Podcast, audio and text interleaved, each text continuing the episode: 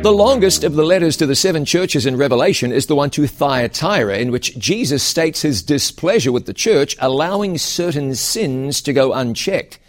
Jesus believed it was the church's responsibility to take a stand and to take responsibility for what was being taught and practiced.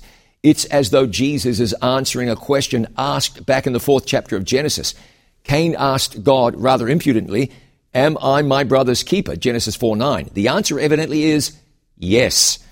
I don't think this means the church should function as the thought police, but it does suggest that the church needs to stand for what God stands for and make that clear and encourage people to come up higher. God is clear that he has no love for sin. It's clear too that neither should we.